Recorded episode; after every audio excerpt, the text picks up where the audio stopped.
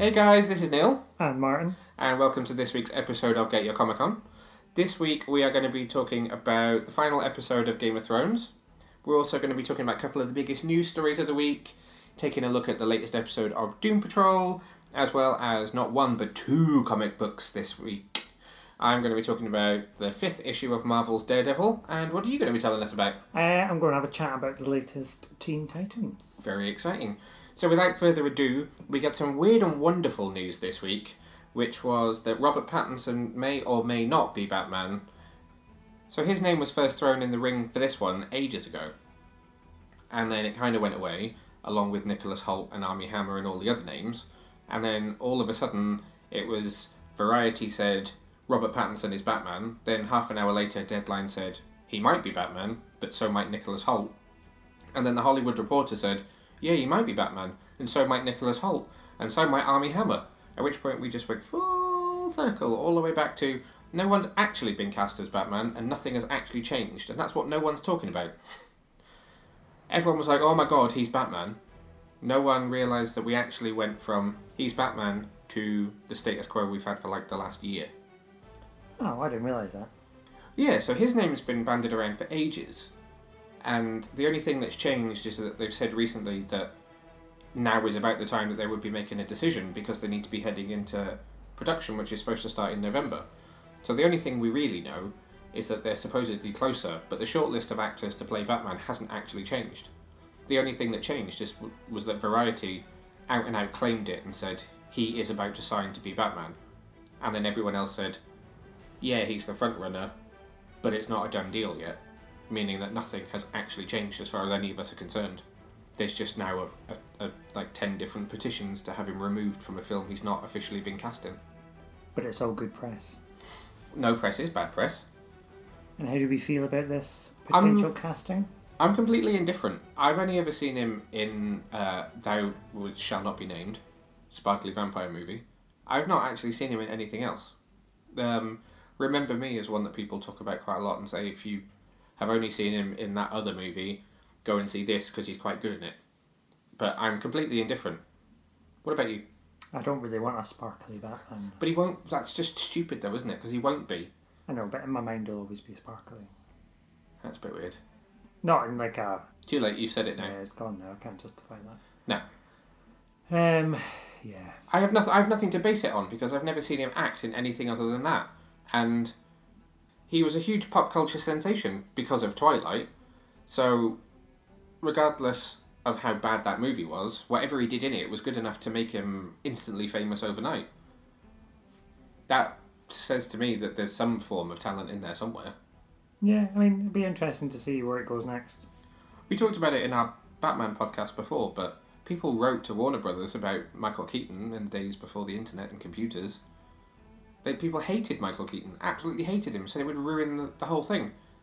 People wrote about Christian Bale on the fledgling version of the internet, like Face Party and MySpace, and said Christian Bale is the worst person ever that could possibly be Batman, and people love him. Similarly, people hated Ben Affleck. This just happens when someone new is Batman. You could never please everybody.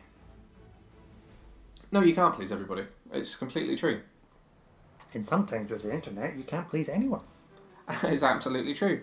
Now, the latest rumour is um, that there's going to be a minimum of six villains in this movie, in, including Penguin and Catwoman. It's a bit busy. Well, we don't know what the story is yet. If it's a detective story, it could be taking them all over Gotham, or it could even be like a lock up in Arkham and there's a prison riot kind of situation. Oh, yeah, that might work. There's plenty of ways it could go. It's just interesting to see how much there's been. Just like my Twitter feed, apart from today because of Game of Thrones, my Twitter feed has just been Robert Pattinson, Robert Pattinson, Robert Pattinson, Robert Pattinson all weekend long. And have they said where the story's going to set? Is it going to take? Is it going to be in the Justice League universe, or are we taking it somewhere else, like Joker? Uh, I believe Matt Reeves has said it's as much in the universe as like Wonder Woman and Aquaman, so it'd probably be not connected, but in that world. There might be like a, a nod in the background there somewhere, but it won't be hugely connected. So I wonder if we're just going to see is it? Is he a young Ben Affleck? Is he? I don't think they'll make any connection whatsoever. They'll want to sever ties from that at this point, so it will just be a younger Batman. Oh, he's just a direct replacement. Then we're just not going to talk about it. It'll probably be similar to how Keaton went into Kilmer, went into Clooney. Yeah, fair enough. I mean, the only connection between Val Kilmer and George Clooney is those costumes that you see in Arkham in the background. But it's still And in the world of and yeah. Gordon. There's en- there's enough there that it's familiar, but it's different at the same time. I don't. I just don't think they'll make a big deal of it because there's no point. They won't want to make a big deal of it anyway.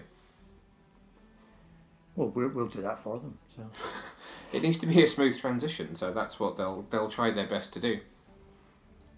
Be interesting to see what villains they pick though. Penguin and Catwoman are fairly obvious ones, but I wonder where they'll go from there. I want to see something new, something a bit different. You could, in theory, have said that it's a, it would sound like a storyline like Hush, but they won't do an animated version and a movie version in the space of a couple of years. When you see something a bit wacky, let's bring back the Condiment King or something. That's a that's a deep cut. Okay, um, and why? Well, why not? What? All right, I can't argue with that one. Um, what about Egghead? Bring back Egghead. We could just go full hog and bring in Neil Patrick Harris as the Full music- hog, Professor Pig. Oh, we could it. Yeah, very good. I see what you've done there. Bringing a bit of Neil Patrick Harris as the, the music meister. The Music Meister. Thank you. Fan recording coming soon. Oh, I didn't know you were going to do that. That episode's amazing. That's, that's a good episode of uh, Brave and the Bold. But again, we digress. Yes. Uh, so was that from you? Was that a I'm in on our pets or I'm not? It was a eh, Okay. If you've got your opinions, which I'm sure absolutely everybody does, and you've probably been sharing them all weekend, just let us know on social media because we're interested to know what genuine Batman fans think rather than Twilight fans or people that just say hashtag release the Snyder Cut every five minutes. moving swiftly on. So, on to our first comic book review for the week. I'm going to tell you about Daredevil number 5 from Marvel Comics. It's written by Chip Zdarsky with art by Marco Checchetto, hope I pronounced that right, and colours by Sunny Gho. So, there's a little synopsis that's on the first page which says When Matt Murdock was a kid, he lost his sight in an accident involving radioactive chemicals, which we all know. Though he could no longer see, the chemicals heightened Murdock's other senses and imbued him with an amazing 360 degree radar sense. Now Matt uses abilities to fight for his city as Daredevil. Then, when you go into this specific issue, Daredevil is wanted for murder. Detective Cole North, a tough as nails transplant from Chicago, has been tasked with bringing the kitchen's guardian devil in. After a fistfight in the middle of Hell's Kitchen with Detective North, Daredevil engages in a shootout underground with the Punisher, where he learns of the Owl's big drug plans. Battered and bloody, Daredevil has set his sights on taking down the Owl next. The owls. No, the owl. It's just one man who looks a bit like Wolverine. Ah, okay. I thought we Not- were having like some weird. Not owls like the court of. It's like, good lord, they're everywhere. So you've not read this series at all. No, I, I don't get on very well with Marvel comics. Why is that? Because, well, you know this tale. I just I find it too complicated to know where to start with all this ultimate, amazing, the best of, The different universes. the friends of, and all this business. Um, and then the one time I actually read a Marvel comic and really enjoyed it, they cancelled it in the middle with no explanation. Was that the X Men series that you Yeah. were reading? You can hear my outrage, listeners. Well, this is really good. So I picked this up uh, on the recommendation of one of our listeners. Hey, Mark, if you are listening, uh, because it was number one because it's just started again. I expected you to do a Patrick Stewart impression for a minute there. Number one. And actually, I read number one and number two, and then I struggled a little bit with number three. It took me a little while to read it. And then uh, I motored through number four and was really excited to read this one because what they've done is, and I'm sure somebody out there will tell me that they've done this before, but this isn't something I've read with Daredevil before. They've really deconstructed the character. It's quite a, uh, it's quite downbeat, and we know I like things that are a bit maudlin. So all they've really done is beat the character down for five whole issues, which has been really quite good fun to read. So kind of like where you find him at the beginning of season three of the Netflix series when he's kind of been presumed dead but isn't and is been out of the loop for a little while. It's kind of put him back in New York City where he doesn't really understand the landscape because he's been missing for a while. So Kingpin is the mayor of New York, which he is in all of this continuity of Marvel at the moment, so he is in Spider Man as well. And that obviously puts him at odds with Daredevil. I don't know why I'm waving my iPad at you, by the way. It's very distracting. Sorry. Um, so he kind of doesn't understand the landscape, and he almost is unwelcome in Hell's Kitchen, which has been his territory forever. And it, it's a bit, in a way, it's kind of fish out of water, and it's just really interesting to see. And in each of the issues, he's just been beaten down a little bit more and more. So, like in the first one, he just he was trying to reacclimatize himself, but didn't really know what to do as Matt. So then picked up the Daredevil mantle again, and then found this Detective North that's on his tail all the time, who just doesn't appreciate vigilantes being around in New York City at all. And then by the time you get to the end of issue four, there's a massive shootout in the street. No, sorry, issue three. There's this huge shootout in the street, and it ends up with Daredevil being rescued from the police by Punisher. And in issue four, the two of them have this huge fight, and by the end of it, Daredevil's pretty much at the end of his tether. He's also lost his costume, so he's now wearing a Punisher t shirt with his Daredevil mask. So this one kind of follows him, and I said this in my review of issue four, which came out a few weeks ago. And if you're interested, my issue five review did actually publish on the website just this week. He's at his lowest point, and we've seen him wielding a gun, which is something that Daredevil wouldn't normally do. We're seeing him at the end of his tether, wandering around the streets of New York, basically completely broken and not necessarily in particularly good shape. But what they do in this one, which I also thought was really interesting, is when he's wandering around, he then meets the Defenders. So we get a little cameo from Jessica Jones and Luke Cage and, and Iron Fist.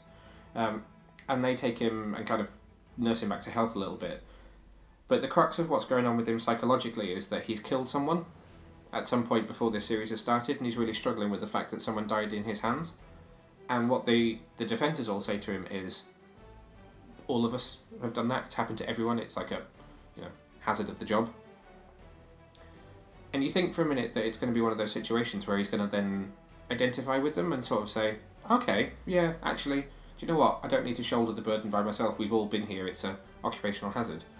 But in actual fact, uh, so Luke Cage says to him, "We've all been here," and he says, "What?" And Luke says, "Sometimes people die. Sometimes it's our fault." And then Jessica says, "None of us go out looking for it. None of us are careless, but it happens, and we deal with it and we move on." And then Matt's reaction, I completely didn't expect, which is he says, "My God, you're all murderers." And at which point he completely turns his back on everyone, and the issue ends with him uh, purging himself of the devil which would obviously be quite a religious metaphor that fits with him. There's also a cameo from Spider Man. And the issue ends with him kind of no longer as Daredevil. He says, Cast the devil out, and it then the kind of teaser for next issue is him back in his Matt Murdock clothes.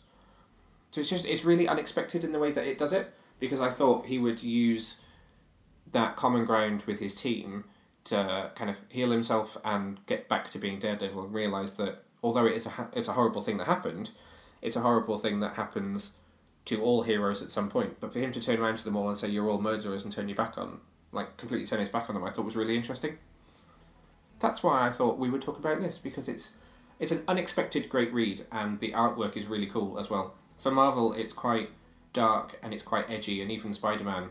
Uh, so I'm just for for those at home, I'm just showing Martin page twenty of twenty four with Spider Man on it. It's quite it's quite dark and it's quite it's very detailed. It's re- it's just really cool artwork. So it's one that I highly recommend if you've not read it already. I gave this issue a seven out of ten in my review, which you can read over on the website. Hmm. Sounds very interesting. Have I made you a convert? Uh, I don't know. I do tend to hold a grudge, so Well, you've got five issues, so it's it's well worth it. You can pick them all up on Comixology, and they're in stores now. That leads us into our first TV discussion for this week. We're going to be talking about a couple of TV episodes. We're going to do Game of Thrones, and then a little bit later on, we're going to talk about Doom Patrol. So we literally just finished watching the final episode of Game of Thrones.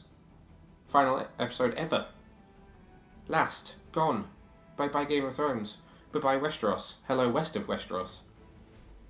wherever that may be. It, the, the maps don't show. That is where the maps end. So I'm really interested to hear your hot take on this one because you've read all the books that have been published thus far. I've only read two and a half. And admittedly, as much as I enjoy Game of Thrones, I enjoy it mostly when they're slicing each other up or people are being set on fire. I enjoy the talky bits a little bit less. I think you're more of a qualified Game of Thrones fan to give us your opinion. So, first thoughts on the end of Game of Thrones. Okay. Can you elaborate on the deep intake of breath? I think it's it's been eight years. Technically nine because of the gap between nine, season very- seven and eight. Very long years. And that's a lot of hype to live up to. And I don't think they've lived up to it, which is unfortunate. But then I think they've sort of created this great, big, massive, all encompassing thing Do you not think it that nobody could live up to that. exactly? It's the biggest TV show of all time, and when you think about TV shows ending, it's always polarizing. If you think way back to like Buffy days, even then series finales were polarizing. Same with Angel. Yeah, but we didn't really have the internet then, did we? No, and as shows get bigger, like Breaking Bad, for instance, another hugely polarizing one. How I Met Your Mother, massively polarizing ending. It always it always is really difficult, I think, for writers to figure out how to end. Look at Endgame as well. We talked about it when we, we did our podcast on that one. If you get into the frame of mind of the writer, so if you think about uh, David Benioff and D.B. Weiss that have been doing Game of Thrones for the entire eight years, nine years, they are not just trying to please uh, George R. R. Martin and what he wants to do in the books. They're not just trying to please HBO. They're not just trying to please the fans and the actors that they've grown to know over that whole decade nearly. But they have to please themselves as well. And I think it must be incredibly difficult to come up with something that is satisfying to you and everyone else who has a stake in it, especially when it's essentially the biggest TV show of all time. Yeah, I mean, that's fair enough. I just felt a bit rushed in a way.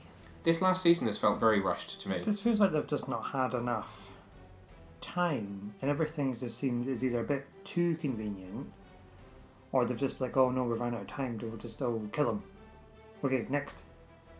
Yeah, this last season has felt really rushed, but then oddly, this episode felt quite slow paced in comparison. I feel like if you look at season 8, 1 and 2 were really slow. Then you had The Long Night, which was a long episode but very fast in the fight. Then we barely had time to breathe before we went south, I nearly said north. North! uh, to King's Landing, and then that all went really fast. From the battle at Winterfell to the battle at King's Landing, all went really fast, and now we've just shoved the brake on again and gone really slow for this last episode. Focus in on just this one, this last episode. We can flesh out the season a little bit more in a second.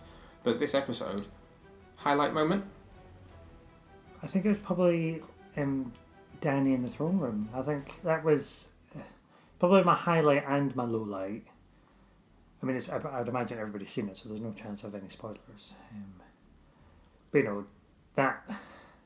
So I mean, her death was a bit like, oh, is that it? Um, but the bit after that was when when Drogo came, and that was really sweet, and how he destroyed the throne, and then flew off with her. I thought that was more heart wrenching than actually her and Jon, their last moment together. I almost didn't really care about their last moment. I was more engrossed when when the dragon appeared. I felt there was more emotion in that bit there than yeah, there was, was, actually, you're right. And there was some real irony in the fact she never, we never actually got to see her sit on the throne. Oh, I know, eight, nine years, and she's not sat in that bloody throne. It's quite yeah, but that's. And I realise I'm straight. I keep straying slightly off this final episode, but it's so difficult given that we literally just watched it and I'm processing all of it. But that seems to to me to have almost been.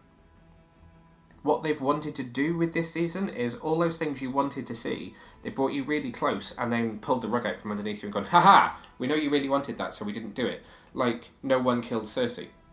Yeah. A, a brick killed Cersei. It wasn't Arya, it wasn't A couple of bricks. but no one got to do the deed, and people wanted to see her get a comeuppance, and that didn't happen. People wanted to see Dany on the throne, and that didn't happen. You know, Arya was really close to getting to Cersei. Dany was touching the throne. No one got to sit on the throne because the throne no longer exists.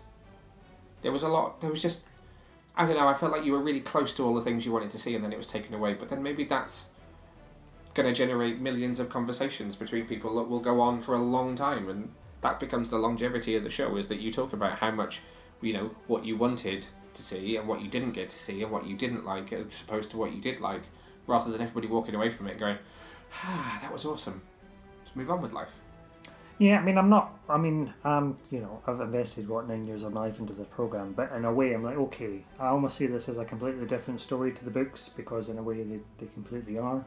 So when we leave the last book, everybody's in a completely different place, heading in different directions with, you know, hundreds of different characters. We even got another Targaryen in line for this role, not just Dany. Yeah. So I'd be really, int- I'd be more interested in seeing what's going to happen next if he ever finishes it. It'll be interesting to see if it does flesh out things we didn't see. So, like for instance, and we were just talking about this before we started recording, but where did Drogon take Dany's body? Well, we're just soon back to Old Valyria. I'm glad we got to see Cersei's body because I did have this horrible feeling that it would you'd get like a, either she'd crop up in that episode or at the very you know like at the end of Batman Returns when Catwoman's head appears and you realise she's still alive. You can imagine Cersei's little cropped hairdo just appearing and out of nowhere and it'd be like she's alive kind of situation. I sincerely hope that we're not about to get like the Arya World Traveller spin off. You never know. I don't think I could handle it. No offense to Maisie Williams, but I just don't like Arya.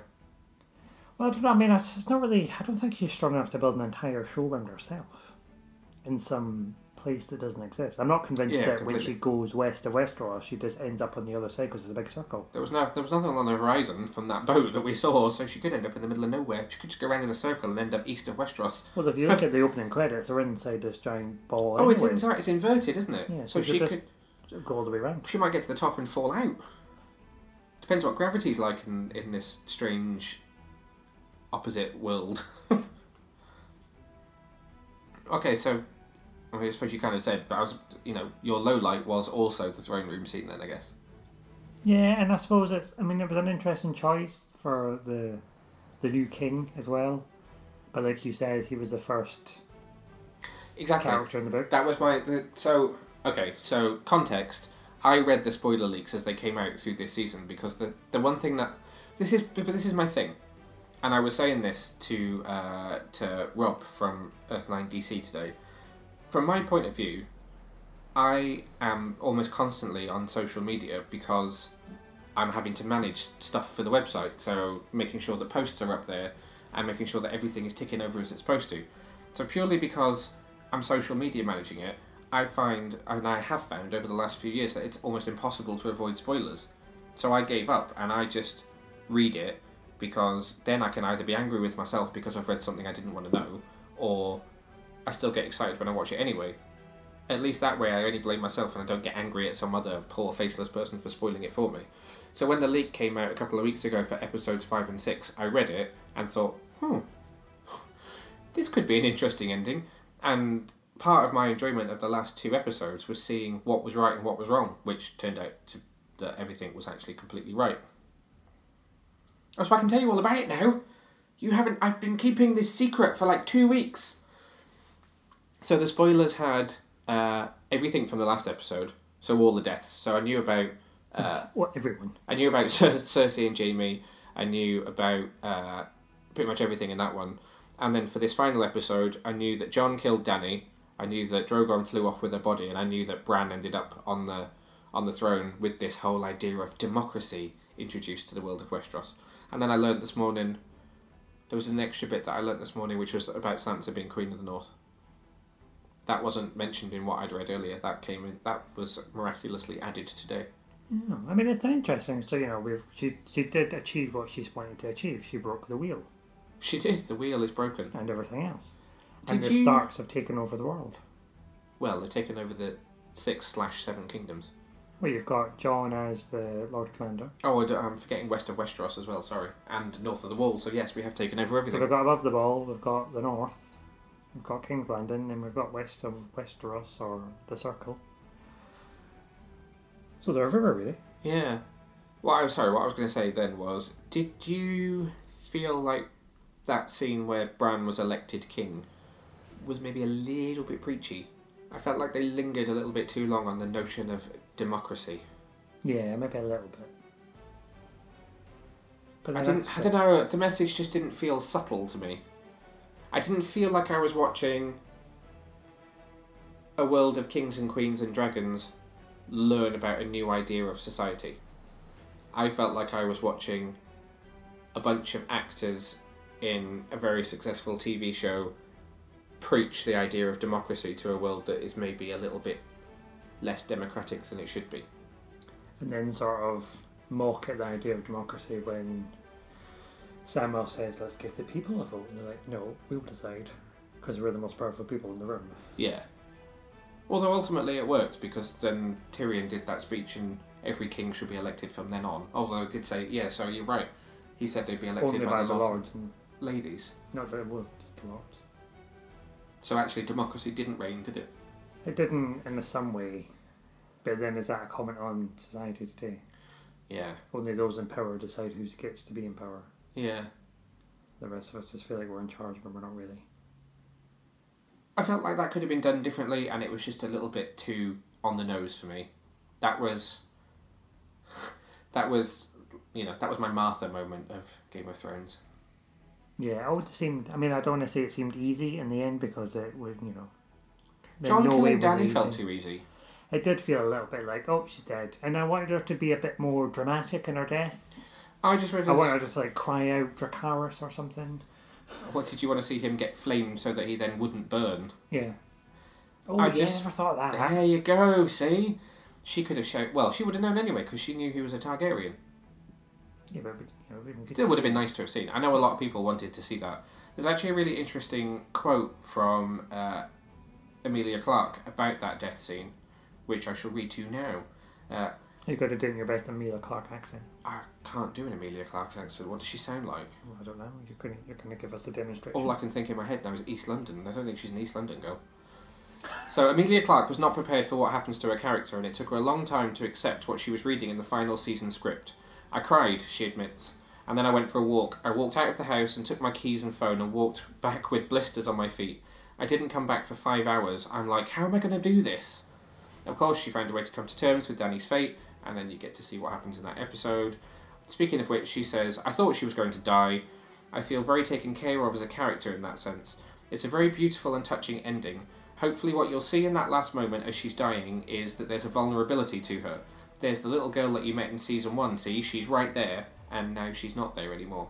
So, what she is saying here is that she was going for that vulnerability that she hadn't expected that Jon would do that to her, and that the naive little girl from season one came back for a second to sort of say, How could you do this?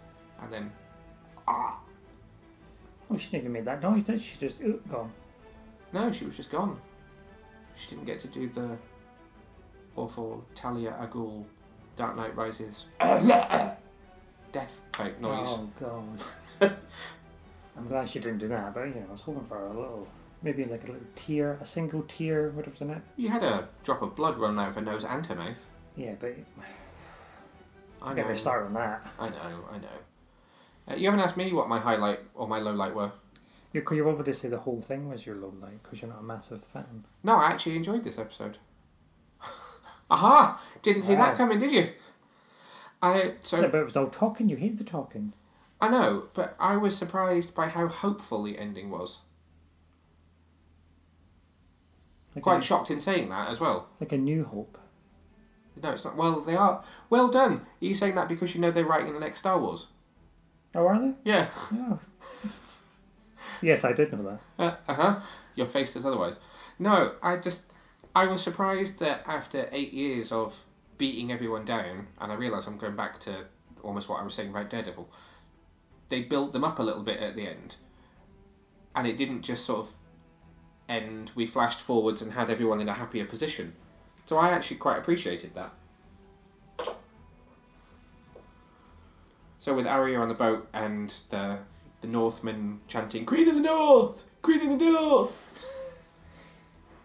and even Jon back as the um, doodah of the what's it, Ah, yes. That, that impressive title. I The- know the dude of the what's it? the big black muffy thing. Lord Commander. That's the one.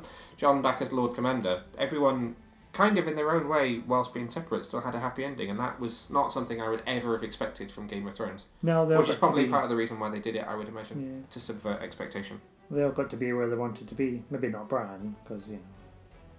I don't know how I feel about Bran. It just seems a bit odd that we've we've spent what almost the whole nine years of he's the three eyed raven, he's the three eyed raven, oh no, he's we're just going to forget all of that. He's going to be the king. Well, he's the omnipresent king. He's, he knows everything. He knows the history. He knows the future. He can warg and do everything. He's the all-powerful king. I don't know what I'd say my low light was. Um, Not finding out what happened to Dany. I don't really care about that actually. I just I quite liked that she just flew off and disappeared. Well, would I quite like to see to see her like being deposited in Old Valyria or something, I thought or like in a nest he- of dragons. If he dropped her, I'm not going to drop her. I thought he was going to eat her at one point. I thought well I thought he might just accidentally dropped her in the sea. Gone. Know hen? Plop. Gone, never to be seen again. I don't think I really had a particularly low light because overall I thought it was a bit meh, but okay at the same time. I'm just hopeful for the next book. And the three spin offs, which are all in pre production right now at HBO. Do you know what I'm looking forward to? The Lord of the Rings TV show. That might fill the gap. Yay, can't wait for that one. That'll be do love a bit of Lord of the Rings as well. I'm sure that will be epic. Any final thoughts on Game of Thrones? No, it's just been a very long wait. How long until you start the inevitable Blu ray rewatch? when this series comes out, and I can start again from the beginning. Surely, if you started at the beginning again now, by the time you got to season 8, season 8 would be coming out. No, I want to give it a little bit of time just to breathe and digest, and then I'll go back. I can confirm it's up for pre order on Amazon, so it won't be too long. I'm sure it'll be out just in time for Christmas. Very good, and we'll have to arrange our trip to Belfast to visit the Oh, I'm surely that will be. museum. I was going to say, surely that will become like a Harry Potter monument to all things Game of Thrones. Well, they're already building, it, I think. Oh. Presumably they'll reconstruct the throne room, otherwise you won't be sitting very much. Well, like a pile of melted Iron. iron. Oh, actually, that's point. That is my low light of the episode. A Song of Ice and Fire. Oh yeah, I don't like that. That, was, a face um, palm. Who? What was? What? There's another program that's done that before as well. That's quite an old trope. You're uh, you're surely referring to uh, Private Practice, Oh no. when the psychologist in the final episode wrote a book that was called Private Practice, all about the characters of Private Practice. Oh god. That's exactly why I don't watch that program. So what are you thinking? Of? It's it's quite a, it's quite a normal trope to do that, particularly in something that's more fantasy. Admittedly, Private Practice is a bit of a weird one to do that. I liked how Tyrion's not mentioned in that at all. That made me chuckle. Yeah, that was a bit sad. Poor little guy. It's interesting that Sam didn't write the book, though. I thought he would have written it. I'm going to have to admit something now. I must have dozed off for a minute. Who actually wrote the book? Oh, another Archmaester, he said. He said the name, but I can't remember. Oh, right, okay. So it wasn't somebody important. It may have been, but I can't remember the name. We did only finish watching this like 40 minutes or so ago before I hit record on the podcast, so you know. A few details may be slightly sketchy in the afterglow of watching it. If you've got nothing more to say about Game of Thrones, we will move on to another breaking news story from the week. Well, I say breaking, it's not breaking because it happened days ago, but you know, big news story of the week, which was Batwoman. First trailer for Batwoman, which is coming to the CW in America later this year, probably September, October time. Which was a surprise actually, because a lot of people expected it would pick up after Arrow when Arrow finished, but it will actually start alongside all of the other shows, apart from Legends. Legends is the one that's going to start later. Oh. Before we have a little chat about it, have a little listen to the Batwoman trailer. Crows represent order, security, safety. Batman gave up on us. The bat's not coming back. Something's up. Eyes everywhere.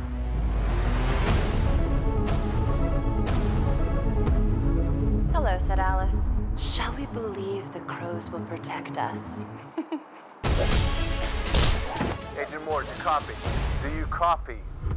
Sophie's missing. I thought you should know. Hey, Dad. We're gonna find her. Then let me help. Bad idea. Where'd you get this? What happened to staying out of it? Is there something you'd like to report to your squad?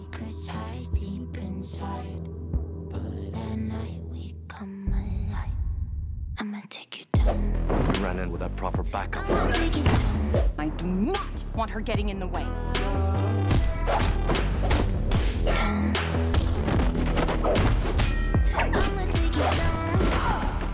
Curiouser and curiouser. What do you want? I need you to send your father a message. You're all I have left, Kate. And I don't want to lose you too.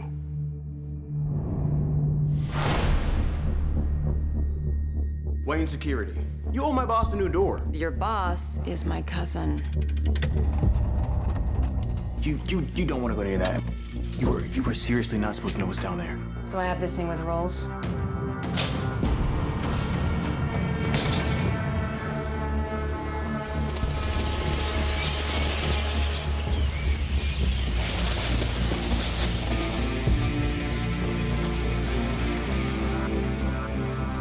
I need you to fix his suit.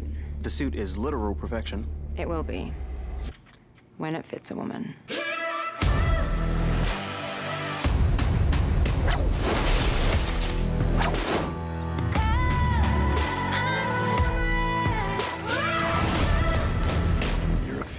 Bruce Wayne. Awesome, hilarious, handsome.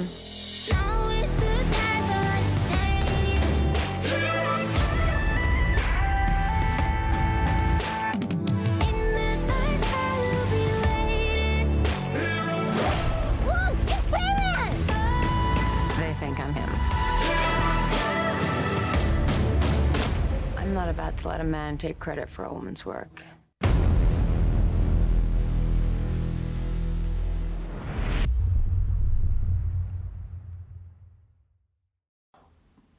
I thought it looked quite different. It almost looked like it was shot on film rather than digital. Because I, I, I've been saying this to a couple of people, but I feel like Arrow, as much as I love it, looks really cheap the way it's filmed at the moment.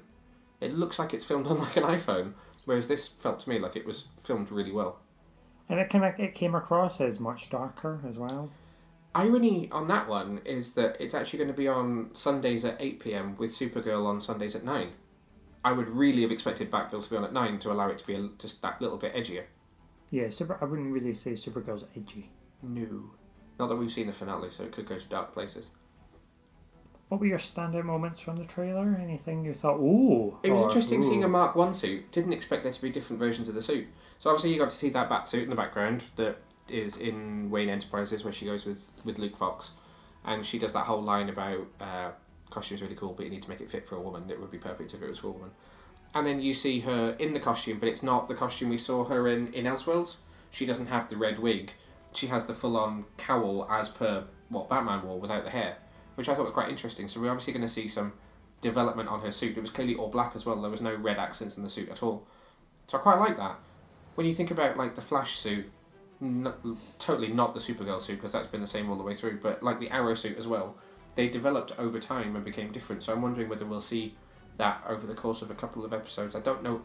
The thing that I don't quite get yet, and I'm really excited to see, is how they're going to get from what's clearly her origin to Elseworlds. Because if you think about when we met her in Elseworlds, she was clearly not just Batwoman. She had been Batwoman for a while at that point. And she clearly hasn't in the pilot, from what we see in this trailer. So by the time Crisis on Infinite Earths happens, we need to have, like, caught up. So that's going to be really interesting to see. Yeah. Also means that those early episodes aren't tied to her knowing the other characters in the Arrowverse either. Well, it's a different universe anyway, isn't it? She's what Earth And see, I couldn't remember this. fifteen or something. Was it a different? Uh, was it a different Earth they went I to in thought it Elseworlds? was. Yeah. Listeners at home, you will know. To remind us whether it was a different Earth or not. I can't remember off the top of my head. Because that was the whole thing about Kara being there because she's from a different Earth, and then they go to another Earth, and it's all a whole big Earth jumping thing. It was, wasn't it? And then the Anti Monitor was there doing his stuff. No, we're wrong. It was Earth 1. I'm reading it now. On Earth 90, Flash escapes as a mysterious figure uses a powerful book to destroy that Earth. On Earth 1, the same figure gives that book to Arkham Asylum psychiatrist John Deacon. So, Oh, no, she was on Earth 1. So, okay, so my point is valid. We're, we're going to spend at least a little bit of time with her not connected to the rest of those characters, which would be quite nice because when you think about how Flash started, he was already tied to Arrow, and Legends is obviously massively tied to everything. Supergirl was the only one that, that wasn't, and she now heavily is tied to everything anyway, even without being on the same Earth. So we'll, we should get a little bit of time for her to breathe and grow as a character before she gets thrown into the mix. Highlights for you? The potential for expanding the Bat universe. It will be interesting to see what characters they're allowed to use, even as just as villains. We've got a Batwoman. We've got Luke Fox. Is Uh, it going to be Batwing. Batwing? We've got a Batman suit. If we're in that stage of the Bat family, then you know what I'm going to say. Is there going to be a little Robin hanging around? I wonder. Is it, are we going to go to Blüdhaven because it's been mentioned? It has been. mentioned. We've seen it. We've been there on Arrow. Um, I know there's a few people out there who I've spoken to in the last few days that thought that trailer was a little bit too female empowerment because there's that line where she says about not letting men take credit for things, and it was it feels a little clunky to a few people. I didn't pick up on it the first time, but I can see where people are coming from. So I wondered whether they'd introduce Carrie Kelly and have a female Robin. We know they like to play with continuity a little bit, so what's not to say that Batwoman doesn't have a female Robin? Yeah, I'll give you that. Could we not bring in like a Cassandra Cain sort of thing? That would be quite cool. That's what I thought when I first saw the suit in the trailer where she doesn't have the wig on because it's a sealed cowl. It looks very Cassandra. Hmm, let's make it a bit of Orphan in there. We could get a bit of Batgirl. There's still rumours about her. Well, obviously there's still rumours about her having a film, which they're still developing. But also there was a rumour about there being a Batgirl series for DC Universe. And no, no, we've now been confirmed that the DC Universe shows are actually going to be interconnected, aren't That's not confirmed. Well, there was rumblings of it. Matt Ryan supposedly said it at a conference, convention even a conference. It's a bit too posh. um, at a convention over the weekend that there is some talk about there being a bit of a connection, but even those are on different worlds. But it doesn't really mean anything, does it? Because we know we can. Elseworlds could them. mean anything. Oh, the Elseworlds. Crisis on Infinite Earths could mean anything by the end of this year. It could. We could just reset the whole. That's the whole point of a crisis. We just reset. Anything in the trailer you didn't really like? No, I don't think so. What about you? No. I'm pretty hyped for it. And really nice to see Rachel Skarsten as the villain. Who's Rachel Skarsten, he says. Who's Rachel Skarsten? I'm not very good with the names. Oh, come on. Give give me like her. What's she been in? That would give it away. Well, that's the whole point. Because I'm not good with her actual names.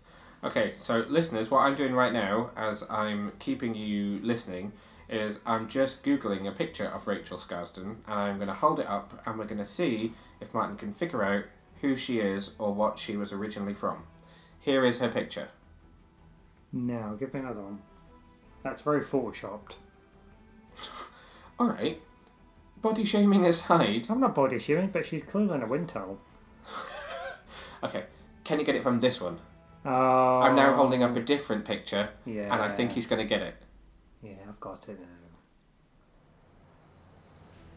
Who is she? It's that girl from Birds of Prey, Not Black Canary. not Black Canary. daughter of Black Canary. Although at the same time, that dashes my hopes for a Birds of Prey reunion in Crisis. Why, why not? I mean, different Earth. She's in the show. She can play another character. She could do. It would just. Look at how many Laurel Lances have we seen? True.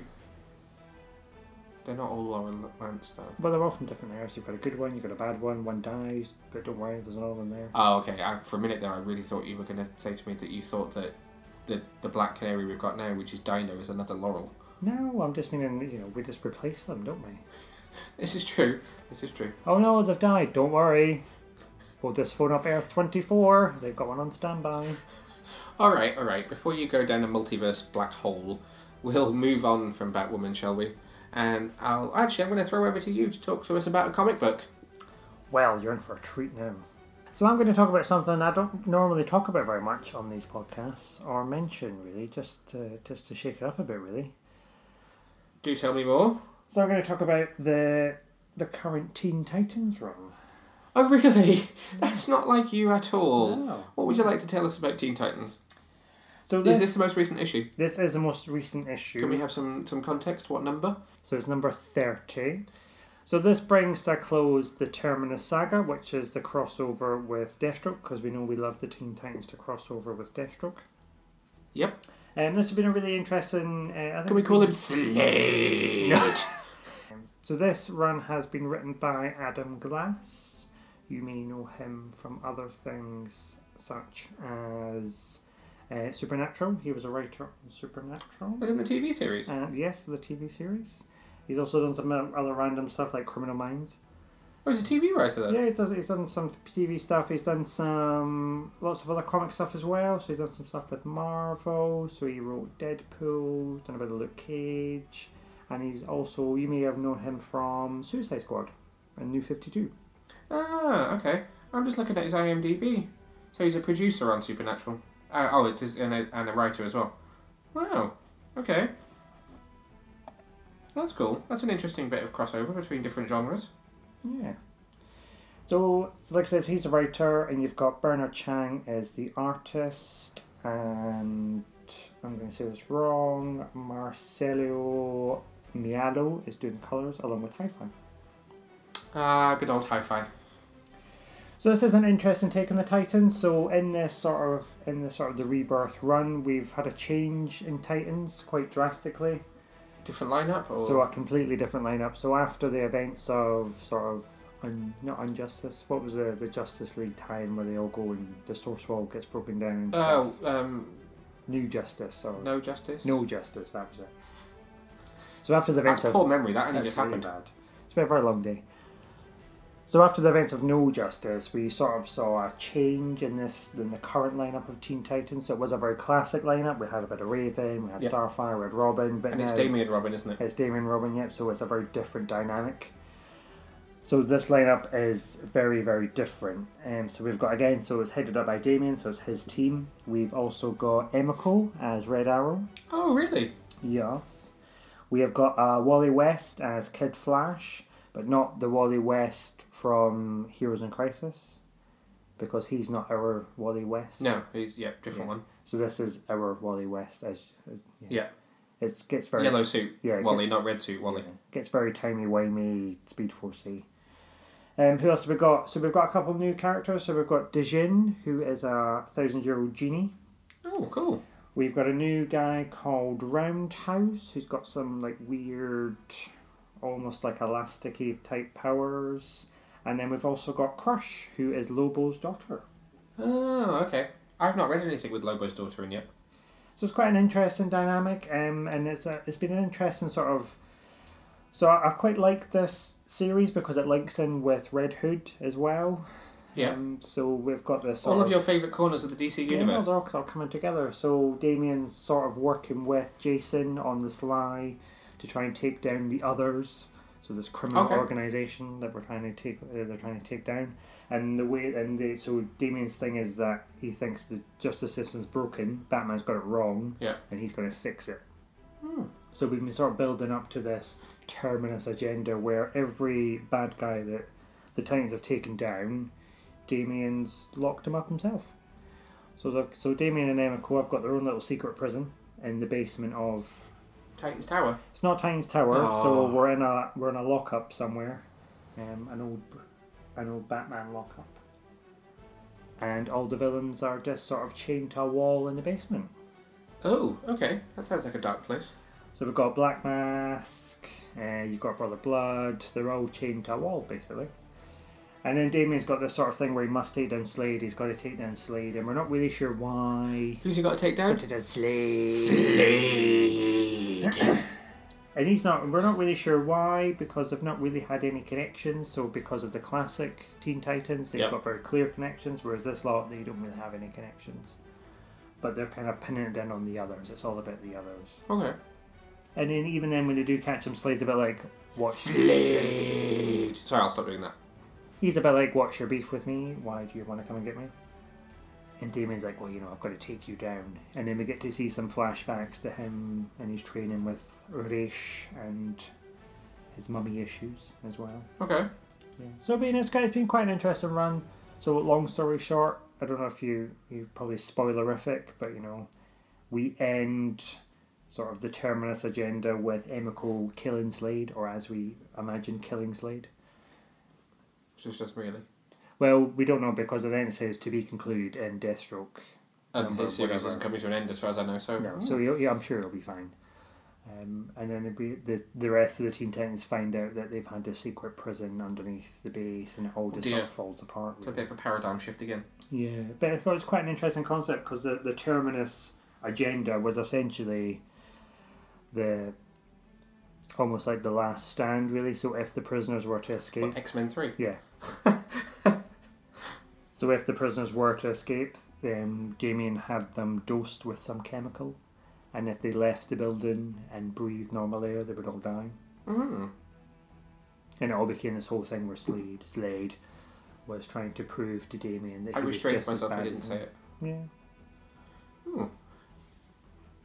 So very interesting. If you're a Teen Titans fan, I would recommend it. What about the artwork? I'm looking at it on your iPad and it looks quite cartoony in a way. It is quite cartoony. I'm not, and yeah, it's not my Not- favorite artwork, but I'm not hating It it. doesn't look too. I, I say cartoony, but it's not like kidified cartoony. So I'm looking at a panel now with Damian's Robin that's like a splash down the side with panels behind him, and it's actually really cool. His costume's really funky. That's been upgraded since the last time I saw him in anything. So he's got these like cool new shoulder pads and stuff now as well. Yeah, I was going to say the shoulder pads are quite new. That that would be some good cosplay right there. I actually really like this. It looks quite cool. I might have to read this.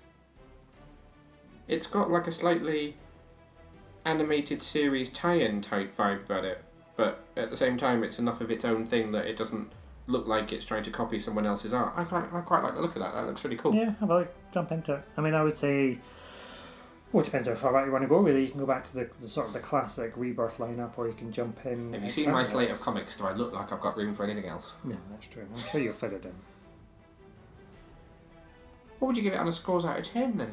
So I would probably give this uh, probably an eight out of ten for this little run because it's quite an interesting. I mean, I've I found it hard to sort of develop a bond with these characters because they're not a, a usual. They're not your Titans. They're not my Titans. Um, but they are filling a Titans gap considering the older Titan series is now finished. Are these the Titans you deserve, not the Titans you need? Well, this is the question. But you know, I quite like it. So we're, we're, they're starting to develop and they're starting to sort of become a little bit more. There's a lot more drama between them. Lots of sort of there's a bit of a love triangle. There's secrets. There's fighting. It's pretty much everything you want, really. Very good. And where can we pick up this awesome sounding arc? And all good comic shops, obviously, and probably Comixology. That's what I normally say in my reviews. I say it can be bought where all good comics are sold. or Comixology if you're a digital person, which is also a good place to buy comics. So before we get to our little chat on this week's episode of Doom Patrol, we want to remind you that we have a competition running at the moment through to the uh, 19th of May. We've got a copy of the limited edition gift set Blu-ray of Justice League versus the Fatal Five to give away. It's got a little action figure of Starboy in there, and digital copy, Blu-ray, obviously all the usual spiel. Uh, it's only open to UK residents at this point in time because shipping is far too expensive for us low-level internet celebrities. Uh, to enter the competition, all you've got to do is go over to our Twitter. There's a little competition tweet that's there. If you uh, retweet that, make sure to follow us and also use the hashtag, which is GeicoJLVFF. So G Y C O J L V F F. Get it? Get your comic on Justice League versus Fatal Five. Uh, very clever. I thought you'd just spelled Geico wrong. How? Well, you, I just picked up JL. That's not how you spelled No, Geico JLFF. You have to have a witty hashtag to go with these competitions.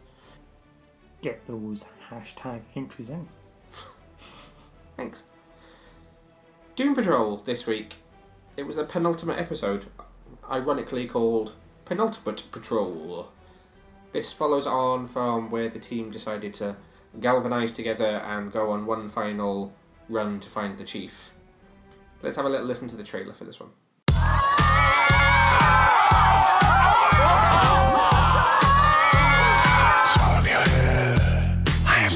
Somebody. But you're not. You're just a nobody. And that's what you'll always be.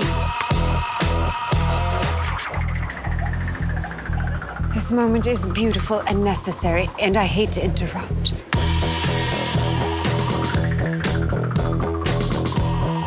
If stupidity were a superpower, you would be goddamn super. I watched this episode on the train to work this morning and it was slightly awkward.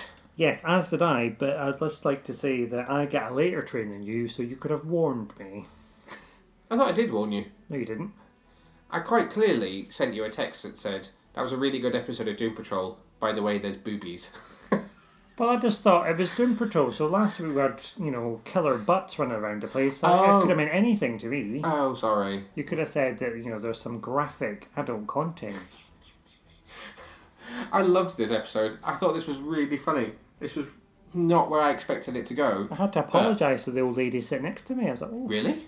I'm sorry, madam. Brendan Fraser is just screwing the nanny. Yeah, I had to turn the brightness down on my screen. Uh, so, Danny the Street was back in this episode. What did you think of his return to the I- Doom Patrol? I do like a bit of Danny the Street, actually. As crazy and wacky as it is, I do, I do enjoy it. It's amazing to see how they managed to take something like that, which is a dude out there enough in a comic book form, and put it in live action. When you think about it, like it's so easy to take Batman from a comic book and stick him in a TV show. It's easy to take like Elastigirl and superpowers like that, but to take like this weird living street and manage to make it work in live action is just I don't know how they managed it, but they did it so well. I would agree. It was quite a funny scene as well for the Well, when Metallo flexes the wrong muscle. Yes. I had to figure out for a minute what was going on, and I thought that was all part and parcel of what he was trying to do. I hadn't realised that he'd flexed the wrong muscle. But then I was quite glad for him because, you know, it's a good sort of stress reliever before they go into a big battle. It was, it was, although it wasn't really particularly a big battle. But we'll get to that one in a minute. Uh, highlights from you for this episode. So it would have to be Danny the Street. Yep. And getting and when they're all sort of in their Doom Patrol costumes. Yes, we did get to see them in the costumes from their episode of Titans. And it felt very much like we were there because then Larry was making breakfast and Yep. he was all like, I made pancakes. They were the functioning Doom Patrol for the first time this season. Yeah, I quite like that. And low lights, low points. I don't think there was any, to be honest with you. I really enjoyed this episode. Okay. What were your highlights? Anything with Rita. Yes, I do love a She's bit of Rita. really like larger in charge at this point. Bit of wobbly leg at one point. Yeah, I've grown to love the leg. Clearly, when she has a happy moment, her legs go a bit like jelly.